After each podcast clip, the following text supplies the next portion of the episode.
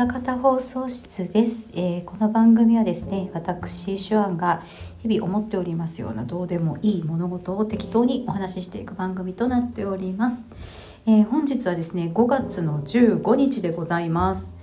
もう5月も半分ですよ。早いな。なんか毎週言ってるような気するなこういうこと。ねもうだって5月っていうかねもう今週ぐらいからもう軒並み26度7度っていう日が割とバンバン出てくるようになりましてもう初夏の趣っていう感じですよね。もう25度超えてくると。嫌やなと思ってね。もうな今年の夏って暑いんでしょうかね。あんまり暑くなってほしくないなと思ってるんですけども。えー、本日はですね、えー、お便り会でございます、えーね、皆様からいただきましたハッシュタグですとか、えー、こちらを、えー、ご紹介していこうかなと思っております。えー、まずですね、新カステルさんから頂いております。ありがとうございます。えー、前回のお便り会ですね、お便り会、えー、ガールガンレディは見なくてもいいです。いや、見なくていいです。いや、見てはいけないっていうふうにいただいております。あのカステルさんというと、ね、例の X アームを私におすすめしてくださった方ですよ。で、境界線機もおすすめしてくださった方なんですけど、その方が見なくていい、いや、見てはいけないっていうふうにおっしゃるということは、ちょっと見たくなりますよね。でもね、この後、ちょっとやりとりした時にですね、カステルさんですね、まあ、うちがここまで言う理由、それは眉間だからですっていうふうにおっしゃってて、私このリプライもらった時に声出して笑いました。見てへんのかいってなって まあまあまあ、あのー、カステルさんがご覧になってないということは、多分もう危険を察知して、これは、この道は通ってはいけないっていうふうに判断なさったんだろうなと思うと、ねえ、ですよ。X アームと境界線機という道を通ったカステルさんがのその危機を察知する能力が働いたという作品ですからね。ちょっとこれはあえて地雷を踏みに行くっていうのもありかなってちょっと思ってしまっている自分がいますが。まあちょっとあの見れたら見たいな1話だけでもねちょっと見てみたいなと思っております。ありがとうございます、えー、続きましてジョージさんから頂いております。あ、今日は月曜日か。配信、配信、てんてんてん。えー、ボトムズはクメン編で止まっているので、今のうちに見とこうと。てか、本命は来週だ。正座して待つっていう風にいただいております。ありがとうございます。こちらね、えー、ボトムズの、えー、ハードボイルドポエムの回、クメン編に関して、えー、関してじゃないな、が配信されて、され、した日でいただいてるってことですね。クメン編で止まっているのでっておっしゃってますけど、続き見られたのかな？まあでもボトムズって確かにクメ編以降結構なんていうんです特に三叉編ってもう最初の方はちょっとこっちが頭おかしなりそうな話やしあの三叉に行ったら行ったでおばちゃんに追いかけ回されるし ストーカーみたいに追いかけ回されるしまああんまりこうすごいなんていうんですかね劇的な展開があるかないかって言われたらそうでもないねあれですセクションですもんねなんか組編で終わってしまってるっていうのもなんとなくわからないではないかなと思います。でも、あの、この後非常に味わい深い展開になっていきますので、ね、最後までご覧になってください。で、こちら、本命は来週だっていうふうにおっしゃってますけれども、ウテナですね、先週更新した、えー、ウテナの、えー、こちら、目視録編の後編ですね。こちらの方を本命だとおっしゃっていただいてありがとうございます。長司さんはね、あのー、革命された方なのでね、すでに革命された方なので、えー、後でね、あの、ウテナの回をお聞きいただいたご感想もご紹介します。ありがとうございます。えー、それからですね、ゴーさんからいただいております。ゴーさんはですね、あの、私が RRR を見たというふうに 申し上げた、えー、ツイートを見て、行こうかどうかすごい迷ってるっておっしゃってて、あのー、3時間という その上映時間に自分の膀胱が耐えられるのかっていうことをとっても心配なさっていらして、で、あのー、大丈夫だと思いますよと、うん、あのー、おすすめしましたら、なんと見に行かれたようで、えー、RRR 楽しかったです。正直見るまでは、ヒゲ親父二人の映画って面白いんか？と、えー、ザが一番バカにしておりました。えこれは、あれかな？ミス、タイポミスですかね？え感想としてはこの3点ですね。1、振りとその回収が最高。2、逆走最強。3、エンディングクレジットが最強。っていうふうにいただいております。ありがとうございます。あのー、うん、あのー、本当にね、これ、今日ね、お便り会後半に RRR の話をどうしてもしたいので、ちょこっとだけやります。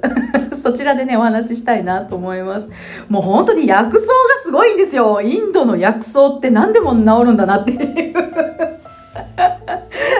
そうはならんやろっていうね、あの、ちょっと突っ込みたくなるシーンなんですけど、これこれこれよってね、なるんですよ。インド映画のいいところっていうね、これよこれよっていう感じで。ちょっとニマニマしてしまうんですよね。ありがとうございます。見に行っていただけて、ちょっとね、私も嬉しいです。あなたもナートゥご存知勢になりませんか？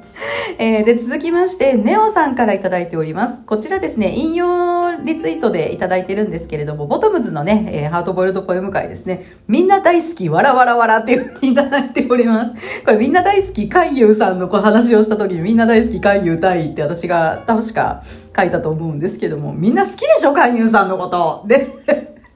あんなんやけど、あんなんやけど結構海遊さんのことをニヤニヤしながら見ちゃうでしょ。ああいうキャラクターって、やっぱり一作品に一人いるとすごいいいですよね。物語が。一気にこう彩りがすごい、あの、カラフルになってすごく面白いキャラクターだなと思います。カイユンさんね、ね、クメ編で死んじゃうんでね、生きてればね、良かったのになと思って、あの、三叉編に出てくるおばちゃんと二人、二人で徒党を組んでキリコを追いかけてくれたら面白いのになとか思ったりとかして 思いましたけども、ありがとうございます、ネオさん。で、続きまして、アポロさんからいただいております。えー、歌方放送室エピソード99、拝聴ついに最新回まで追いつきました。えー、シュアンさんに私も厳選お気に入り作品をお勧めしたいと思います。えー、作品への目線や切り口が違って楽しいので、えー、今日はに多めですが、えー、次回エピソード100楽しみにしておりますというふうにいただいております。ありがとうございます。そうなんですよ、アポロさん。ついに追いつかれてしまいました。ねえ、すっごいハイペースでお聞きいただいてありがとうございます。なんか、あの、恥ずかしいやら何やらっていうね、だいぶね、前にもお話ししましたけれども、初期の放送文とか私もうもう聞けないですからね、恥ずかしくて。どんなこと喋ってたんやろうなとか思ってね、もう消したいぐらいの気持ちなんですけれども、これは、ポッドキャストやってる人あるある、あるでしょうね、きっとね。自分の一番最初の放送って聞けるかっていうとなかなかね、聞けないんじゃないかなと思います。で、あの、アポロさんからね、あの、お気に入り作品おすすめしたいと思いますっていうふうにお聞きしたんですけども、まだおすすめをいただいておりませんので、ぜひともおすすめいただければなと思います。リストにね、加えていっていますのでね、あのー、いくつか、ちょっといつになるかわかんないですけれども、あのー、お教えいただければなと思います。京アニ多めって私、京アニの作品ってほとんど見てないんですよね。春日、春日って京アニだよね。春日とラキスタぐらいであと多分見てないんじゃないかなうん別にあえて避けてるわけじゃないんですけどうん あの、見たことないのが多いと思うので、ぜひとも、あの、お聞かせいただければなと思います。ありがとうございます。えー、続きまして、でっかいのもみたいの三世さんからいただいております。エリア88の設定丸パクリでアッセンブル EX10 の嘘設定を考えて、文文末にというのをさっき考えましたって書こうと思ったけど、大体合ってて嘘設定じゃなくなってしまった。ゴートはほぼマッコイ。で、続きまして、えー、どういうところが似てるのかっていう話ですよね、これね。えー、ナンバーの違う基地がいくつかある。えー、傭兵、ゴロつきともいう、えー、傭兵、ゴロつきどもを集めた基地。えー、主人公のいるところが最新の基地。で、補給などを一手に引き受ける商人がいる。まあ、これゴートさんのことですよね。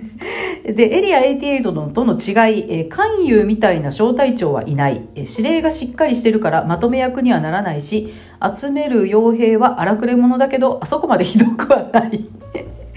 えー、最新鋭機で揃えてるわけではない。アッセンブルの青い AT はコートさん曰く最新型。あ、そんなこと言ってましたね、そういえば。こんな感じえー、話は変わるけど、カンジャルマンと聞いてこの人を思い出してた。兄貴がオカルト好きだったっぽくってそういう感じの本ヤムーという雑誌が家にあったからな。何者だったんだろうっていうふうにいただいてまして、こちらにサンジェルマン伯爵のなんかウィキペディアを貼っていただいてて、なんかこの人ちょっとオカルトっぽい人なんですね。なんか不老不死のなんか話とかがちょっとあったりとかして、細かく読もう読もうと思ってて忘れてました。すいません。で、私ね、エリア88全然知らないんですけど、ちょっと似てるんですねアクセンブル EX10 の設定と。うん。エリア88ってどんな話なの？どんな話なの？全く知らない。でもカンユーさんみたいな人がいないのか。カンユーさんみたいな人はいてほしいんですけどね。うん。まあ、あの、傭兵が集まるところで、その傭兵がゴロつきであればあるほど面白いですよね。なんかね、あの、すごく、なんやろな、こ見ててこっちもちょっとニヤニヤしてしまうような感じでね、見れますよね。ありがとうございます。エリア88ね、ちょっと、これもアニメになってますかねちょっと全然知らないんでね、うん、調べてみたいなと思います。ありがとうございます。で、続きまして、きみひこさんからいただいております。えー、配信100回おめでとうございます。えー、無理のない範囲で配信続けてくださいっていうふうにいただいております。ありがとうございます。で、アポロさんからもね、あの、拝聴報告に祝100回っていうふうに書いていただいてて、ありがとうございました。あのー、ね、本当に無理のない範囲でね、やっていきます。あの、やってて楽しくなくなっちゃったらね、本末転倒なんで、私が楽しいと思うことを楽しいと思うペースでやっていこうかなと思っております。これからもどうぞよろしくお願いいたします。で、ジョージさんからね、えー、こちら昨日いただいた、えー、ハッシュタグでございますが、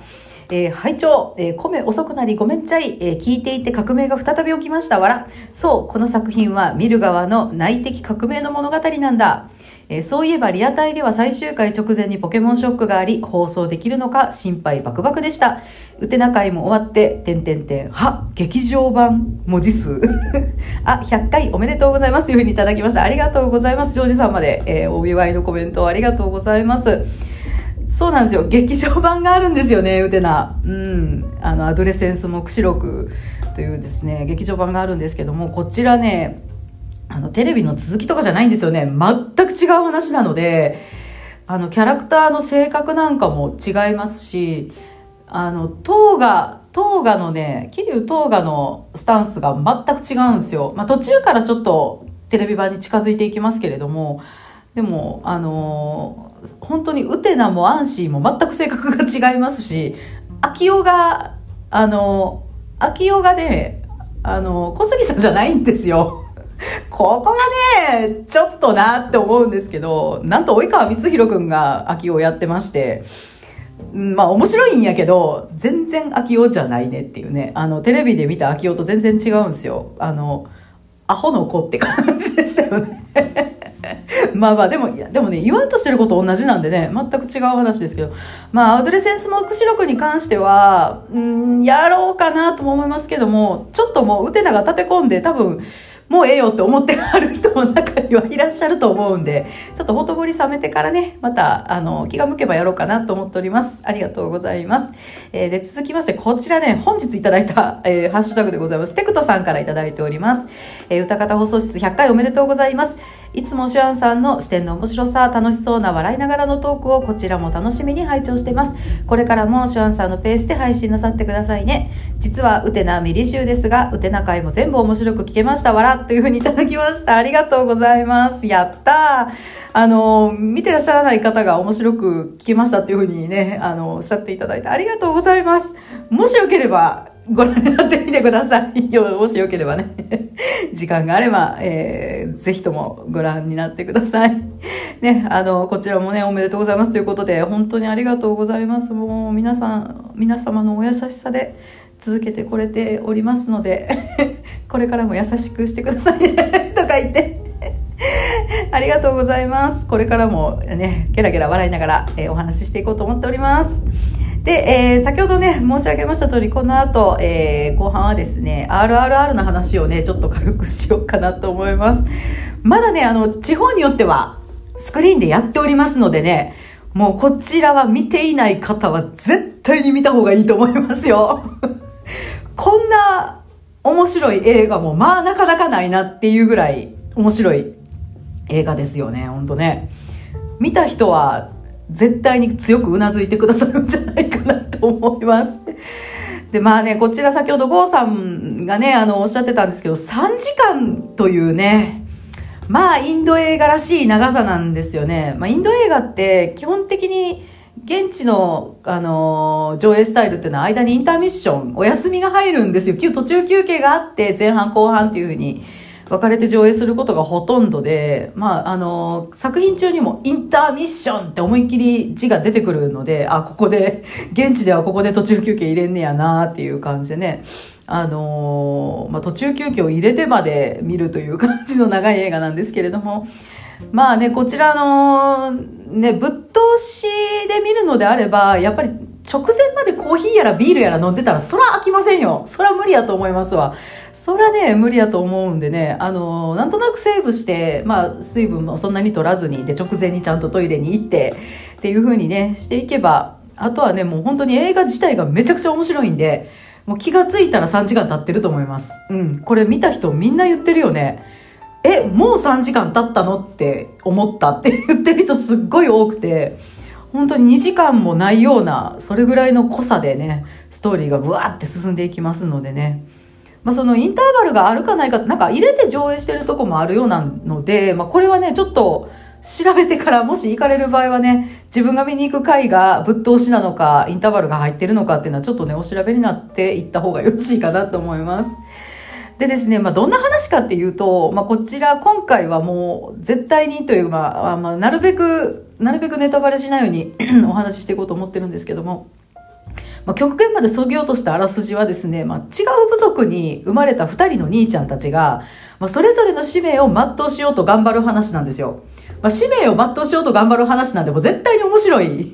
絶対に面白いですね。で、この二人の関係性っていうのがむちゃくちゃ面白いので、まあ、それはね、もうぜひとも見て、その目で確認してくれっていう感じなんですけれども、まあ、この主人公のね、ヒゲの兄ちゃん二人ですよ。ね、ビームとラーマっていうね、名前なんですけれども、まあ、あ、そうなんですよ。ビームさんは、ちょっとまあいろいろありまして、最初違う名前を名乗ってるんですけども、ちょっとややこしいんで、もう初めからこちら、ね、こちらの、えー、ビームで行こうかなと思っております。で、このビームとラーマっていうのはですね、まあ、なんと実在の人物なんですね。うん。インドの独立に尽力した英雄なんですね。で、この、あの、RRR はですね、まあ、この直接関わりがない歴史上の人物である二人が、もし出会ったとしたらどうなるかなっていうのを、ま、元にして作られているので、まあ、そんな絶対面白いでしょ。ね、歴史上の関わり合いがない二人やけど、この二人がもし出会って、意気投合したらどうなるかなっていう話って絶対に面白いですよね。うん。まあ日本の創作でも結構探せばありそうですよね。で、すごいやっぱどうなるのか興味が湧きますし、面白くないわけがないっていうね、感じですよね。で、その独立運動の英雄二人ということに重ねて、まあ、こちらがですね、マハーバーラタとラーマーヤナってこれ世界史で覚えたやつですよ。うん、インドのね、神話ですけれども、そちらインドの神話に、まあ、出てくる登場人物ともリンクしてるんですね、このビームとラーマっていうのがね。まあ、そりゃもう熱いですよ。ね現実の世界の偉人たちが作った神話と、まあ、創作の神々たちの神話っていうのが、それぞれ別に存在してて、それも重なって、さらに重なってっていう感じですね。すごいもう、ようこんな話思いついたなって思いました、私。ねえ、すごい、あのー、面白い作りになっています。うん。でもこのね、神話の話とかは、神話の話とかそのインドの独立運動の歴史なんかを全然知らなくても楽しいので、私も全然知りません。調べて出てきたのをまんま言ってるだけなんで、内容に関しては全然調べてないんですけども、あの、知らなくても全然楽しいんでね、もうぜひとも見ていただきたいなという思います。えー、で、舞台はですね、1920年代いつだっけ？イギリス統治下のインドがま舞台なんですけれども、まあ、インドの人々はですね、まあ、イギリス人にひどい扱いを受けてるんですよね。カーストの一番上にはイギリス人がいて、それ以外はインド人っていう感じで。まあね、あのー、本当にもう出てくるイギリス人みんな悪者ばっかりなんですよ。一人しかいい人がいないっていうね。これイギリスで公開されてどないやったんやろってちょっと思いましたね。反感買わへんかったんかなと思ってね。完全にイギリスが悪者なんでね。まあでも実際の歴史に基づいた設定なんやろうなと思うんですけれども、まあなかなかにちょっとひどい感じでね、イギリス人が、あのー、暴れておりますよ。うん。まあでもそちらに立ち向かっていくっていうね、あの、二人の話ですのでね、うん、あの、そんな話が面白くないわけがないやろっていうね、感じです。日本人が好きそうな話ですよ。で、えー、私的にね、好きなポイントを、個人的に好きなポイントをね、ちょっと上げていこうかなと思っております。えー、まずこのね、ラーマとビーム、主人公二人がですね、必ず対になるように描かれているところっていうのが見ててすっごい楽しいですね。うん、これは公式のポスターなんかにも描かれてるんですけれども、まあ、ラーマが火、えー、炎ですね、ビームが水とかね、なんかそういう相対するモチーフをね、二人で分け合ってね、あの、掲げてるんですけれども、あと劇中に出てきますけども、ラーマは馬に乗っていて、その時ビームはバイクに乗っているとか、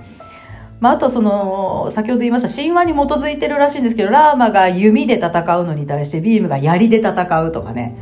まあ、これはね、もう本当にその漫画やアニメや小説の、そのいわゆる創作ものに出てくる二人組っていうのはこうだといいなってこっちが思うような要素が、もうこれでもかと重ねて出てくるので、もう詰め込まれてるんでね、まあこっちは本当に見てて、あの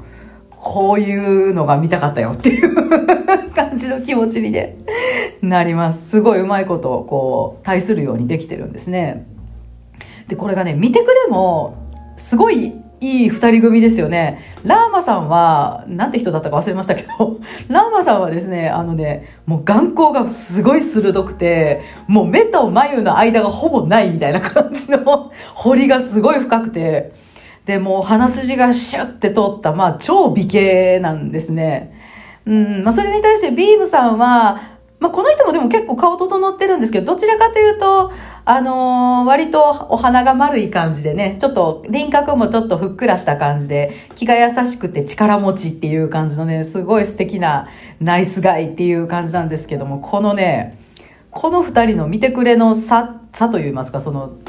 あれもすごくよくできてるなと思いました。二人ともすごい美形とかじゃないんですよ。うん。片方はすごい、誰がどう見ても美男子やなっていう感じです。片方はもう優しそうな、ね、優しそうな、この人もすごい綺麗な顔してはるんですけども、ど、どの方向から見ても、キュンキュンしてしまう。これは女の子が好きだろうな、こういうキャラクターで設定するとって思います。どちらも、どちらにも刺さるようにできてるんですよね。うん、まあ本当に、あの、割と RRR、男の人もたくさん見てはるみたいですけど、結構女の子たちが割とキャーキャー言ってるイメージちょっとありますもんね。ツイッターとか見てても、うん、すごい女の子で盛り上がってる人が多いなと思うのは、やっぱりこの男の人2人のキャラクターっていうのが、結構いろんな部分に刺さるようなキャラクターで付けられていて、すごくよくできているんですよね。で、まだね、この2人ね、二人ともセクシーなんですよね、本当もうこれはね、あの、インド映画全般に言えることなんですけれども、まあ、インド映画って基本的にヒゲの人が主人公であることが多いんですよ。で、日本ってあそこまでヒゲ生やしてる人ってあんまいないですよね。まあ、やっぱり普通にサラリーマンしてたらヒゲはご法度だったりするわけですから、ヒゲを生やしてる人自体がまあ少ないんで、見てたらまあ濃いなって思うんですよね。もともとは濃い顔やのに、さらにヒゲがあるという感じでね、もう最初はもう、それが二人も主人公として出てくるってことで、画面が濃い。とにかく画面が濃いって思いながら見るんですけれども、これもインド映画の特徴ですけどもね、見てくうちにね、なんやかっこよくなってくるんですよ。もう見終わる頃にはもう惚れてもうてね、もう、これがね、これ、なんなんやろうなと思いますね。インド映画のミラクルというかですね。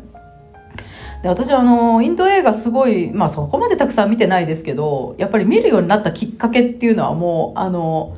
こちらもご存知、ムトゥー踊るマハラジャなんですね。もうこちらを、ワウワウで多分初めて見て、何これってなって こんなに面白い映画の世界があるなんてって思ってもう惚れてしまったんですね。まあ、こちらの主人公、まあ、ラジニカーントっていうこちらはタミル語圏の映画の、まあ、スーパースターなんですけれども、もうこのラジニカーントさんはですね、まあ、どっから見ても梅宮達夫みたいな感じなんですよ。日本の、日本人で言うと。似てますよね、梅宮達夫にね。ランバラルって言われてたけど。だからまあ、見てくれがすごいいいわけじゃないんですけど、見終わる頃にはですね、もう、キャーラジニーってなりますよ、これ。かっこいいってなるんですよ。なんだこれって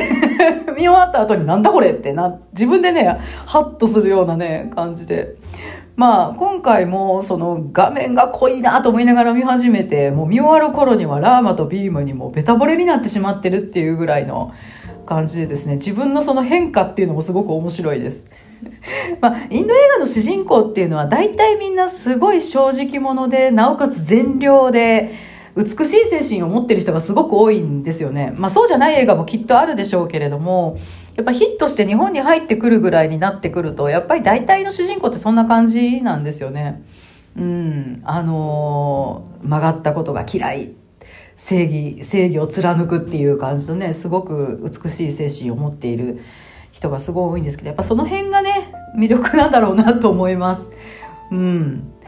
で、えー、っと、次の好きなポイントと言いますと、まあ、こちらはもうインド映画といえばですけども、歌とダンスですよね。もうね、あの、個人的にもインド映画のダンスシーン大好きなんですよ。もうね、もう、なんだこのおめでたさっていうね、感じでね。まあでもこれはね、ミュージカルがダメな人はちょっと厳しいかなと思います。うん、唐突にダンスシーン始まるんでね。うん。で、まあ今回の RRR では、まあなんといってもナートゥーダンスですよね。もうこれはもう、あの、アカデミー賞でもね、あの、やってましたもんでね、あの、ご覧になった方もいらっしゃるでしょうし、YouTube にもね、単独でその劇中をしっかりカットした状態でアップされていますのでね、もし RRR 見られる方は、ちょっとこちらのダンス見てから行くとね、いいかなと思います。すごいもうノリノリですよね。まあ、このシーンはですね、まあ、ビームさんが、まあ、ちょっと好意を寄せているイギリス人のお嬢様がいまして、うん。まあ、この人が唯一いいイギリス人なんですけれどもその可愛らしいそのイギリス人のお嬢様に、まあ、ビームさんがちょっとねいいなと思ってるわけです。あの人優しそうだなってね言ってましたもんね。で言葉が、あの通じないながらもね一生懸命コミュニケーションするんです。でこの言葉が通じないっていうところでちょっと面白い展開とかもあったりとかしてちょっとクスッとできるようなねところもあるんですけれども、まあ、そうやって一生懸命コミュニケーションしようとするビームのことを、まあ、その彼女もね、好ましく思いまして、今度パーティーがあるからぜひおいでになってくださいなっていう感じでですね、ビームさんに招待状を渡すんですね。うん。でもここで、まあ一番個人的にニヤッとしてしまった展開になるんですけれども、まあビームさんはですね、まあ一人ではちょっと心もたないから、一緒に行ってくれってラーマに頼むんですね。で、ラーマはいいよって一緒にじゃあ行こうって言って、で、あの、その招待状見たら、今日やんけってなって 今日やないかって言って、で、あの、ビームさんはそのまんまの普段着で行こうとするんですね。で、それをまあ、ラーマさんが止めて、いやいや、その格好じゃダメだって言って止めてですね。で、その後ですね、この二人がちゃんとスーツにネクタイをビシッと決めて、現れるんですよ。すっごいかっこいいの、これが。わかってるなと思いました。まあ、インドの男の人って結構ね、まあ、やっぱり暑い国やから、あの、普段結構こう、なんていうのかな、すごく風通しの良さそうな、割とオーバーサイズのゆるっとした服着てはりますもんね。あの、パンツも割とゆるっとした感じで。うん。そのような格好をした二人が、ビシッと、もうそれこそほんまに体にバチコーンあったスーツを来て現れるんですよ。もうこれね、ちょっとずるいなと思いました。分かってるなと思いましたね。もうほんと二人ともいいから出しててね、かっこいいんですよ。多分ね、あの、私多分おかわりしてもう一回ぐらい見に行こうと思ってるんですけど、まあおかわりしてみても多分やべえってなるだろうなと思う、このシーンは。やべえってなるだろうなと思う。で、まあ、そのパーティーの中で、まあ、繰り広げられるダンスっていうのが、その、先ほど言いました、まあ、RRR で一番有名と言っていいでしょうね。ナートゥダンスのシーンなんですね。こちらがその、ヒゲの野郎二人によるキレッキレのダンスバトルなんですよ。もうほんますごいキレッキレなんでね。まあ、これがめちゃくちゃいい。めちゃくちゃいい。何回見てもかっこいい。どんな体感してんの？っていうぐらいすごいんですけど、うん。でもこちらのダンスバトルにですね、イギリス人の兄ちゃんたちも途中から参戦してくるんですけど、参戦してきてすぐ離脱していくんですよ。まあね、あの、イギリス人の兄ちゃんたちみんなひょろっとした奴らばっかりなんでね、いいとこの子ばっかりなんで、それは離脱していきますよ。でも、本当にワイルドに、あのー、なんて言うんですかね、荒々しいダンスをビームとラーマが繰り広げて、結局二人が生き残るんですね。で、最後、二人が顔を見つめ合って、で、一騎打ちになるんですよね。ビームとラーマの戦いになるんですけれども、最後ね、ラーマさんが空気読むんですよね。それがもう最高にいいですね。もう本当にもうここはね、ラーマいいやつってなりました。本当に、ラーマいいやつって、ね、なりますんでね、すごい、もうここはもう何回見てもいいので、もうぜひとも、ぜひともね、ね、見ていただければなと思います。で本当にかっこいいんですよ。うん。で、まあ、インド映画のダンスシーンというと、まあ、私がこれまで見てきた作品ではですね、まあ、大体ラブシーンの代わりに挿入されているものが多いんですよね。ほとんどなんですよ。あのー、主人公のカップルが、あのー、いいムードになって、キスしようとしてダンスが始まるっていう感じで。なんかどうも調べたら、キスシーン私、キスシーン以降が禁止されてんのかなと思ったら、どうもそうじゃないみたいですね。キスシーン OK なんやけど、OK なんやけど、あんまりこう、なんていうの？あの、正面から描くってことはあんまりしないっていう。もちろんその、濡れ場っていうのももうないんですよ。やっぱり、あの、ムスリムがいる地域、いらっしゃる、いらっしゃるって言っときましょう。ムスリムの方がいらっしゃる地域なんで、やっぱ肌が出せないっていうのがあるんでしょうね。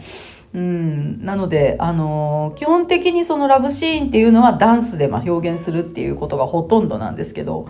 まあ、こういうラブシーンの代わりのダンスっていうと、やっぱ男女のカップル、主人公のカップルが大勢のバックダンサーを引き連れて、まあ、いわゆる求愛ダンスをするっていう感じなんですよね。まあ、これはね、これでいいんですよ。うん。なんかもう、普通のラブシーンよりも愛しているという気持ちがもう爆発してる感じで 見てるこっちもね、普通のラブシーンよりも普通のラブシーンよりもなんかね、なんかわからんねんけど幸せな気持ちにしてくるんです、こっちを。うん。で、まあそういうあの良さもあるんですけど、今回のね、このナートゥダンスはやっぱり男二人が踊ってるので、まあ女の子も軍部してくれますけど、後ろにいますけども、主人公はやっぱり男二人なんでね、すごいやっぱそのかっこよさ、うん。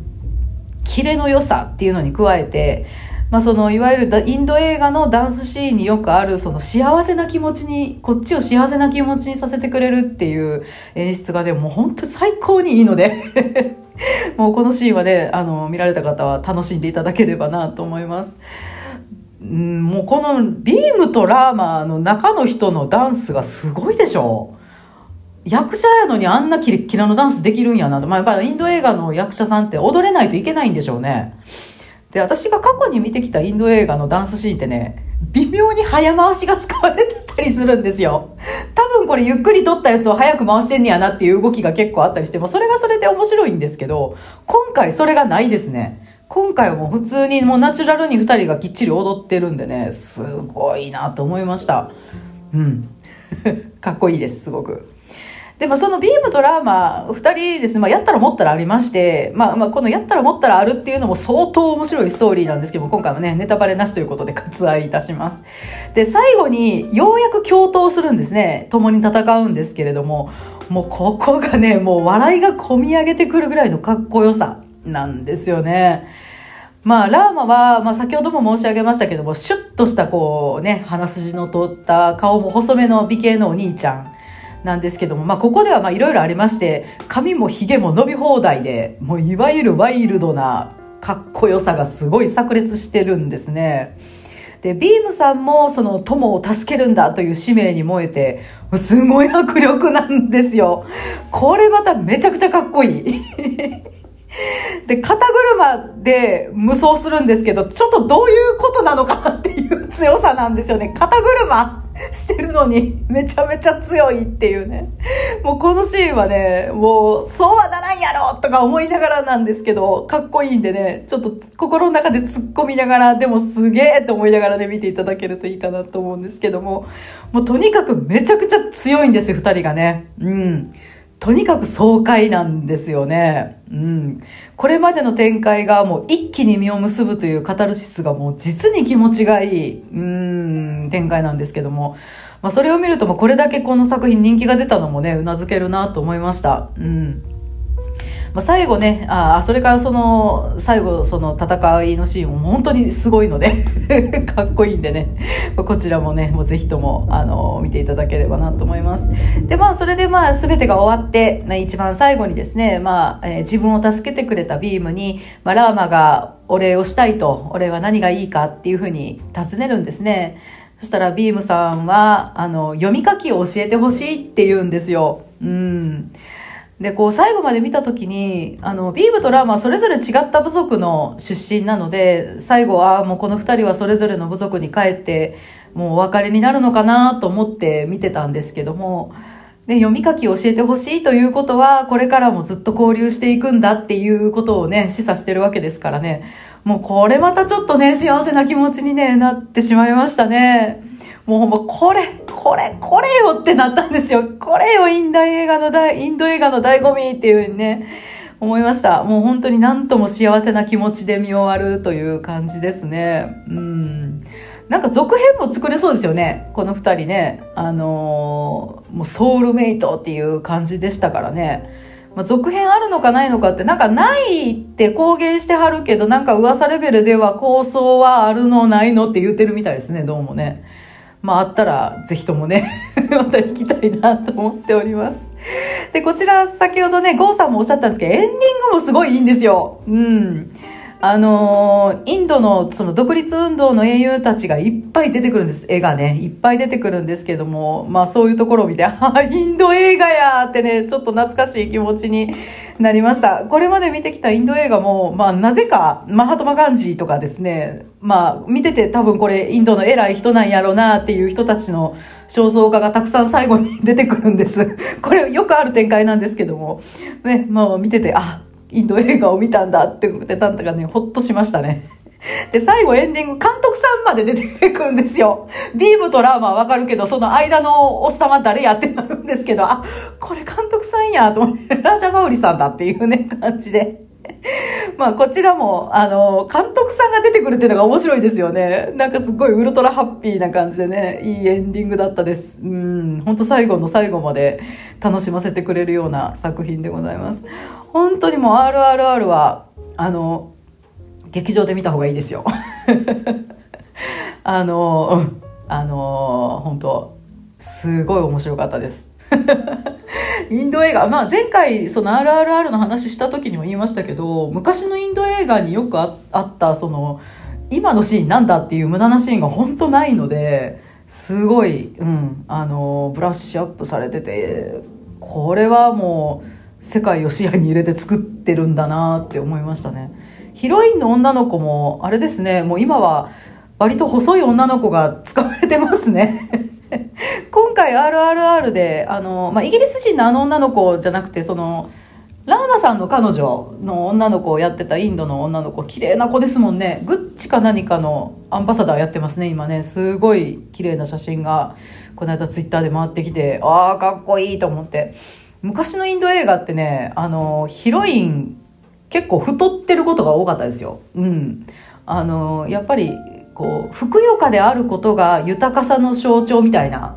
ところがあったでしょ。うん。太ってる女の子はいいとこの子っていう、あの、あれがあるんで、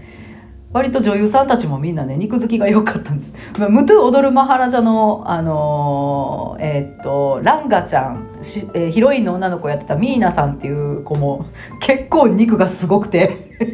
ダンスしてる時に肉が揺れとるみたいな感じでね、まあ、そこもすごいいいんですけどね、すごいなんか幸せな感じというか安心感みたいなのがあって。